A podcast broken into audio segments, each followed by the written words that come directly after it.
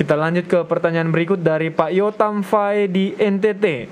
Shalom Pak Pendeta Sabuin, apakah makna dari kata bengis di 1 Petrus 2 ayat 18? Mohon penjelasannya Pak Pendeta.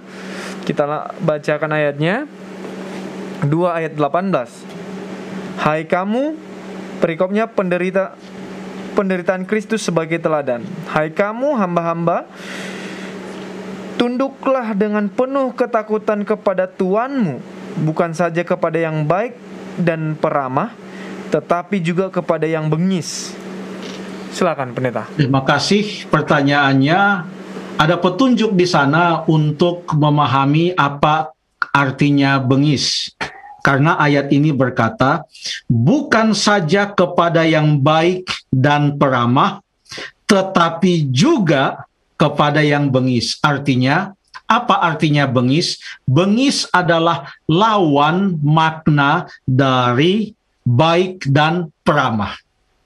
Jadi apa itu bengis? Bengis itu bukan baik dan bukan peramah menurut ayat ini. Mungkin bengis itu bukan peramah tapi pemarah. Bisa saja. Tapi kata asli dari kata bengis di sini dalam bahasa Yunaninya cukup menarik yaitu kata skolios bengis skolios. Skolios ini artinya adalah bengkok. Kalau ada suatu kawat yang bengkok atau kayu itu namanya skolios. Bengkok kalau dalam arti rohaninya tidak jujur bengkok, tidak jujur, skolios. Makanya kalau tidak salah ya, ada istilah skoliosis yang ada kaitannya dengan ada yang bengkok. Ya, kalau tidak salah ya. Itu istilah-istilah medis lah. Tapi itu bahasa Yunaninya di sini.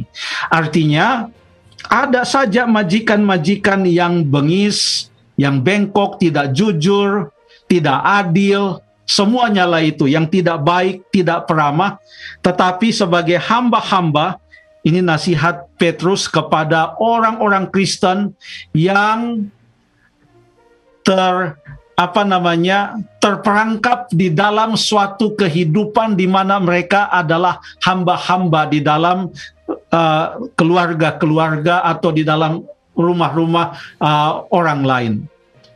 Ada yang baik majikannya, ada yang tidak baik majikannya. Tetapi Petrus katakan, biarlah tunduk dengan penuh ketakutan, dengan penuh hormat.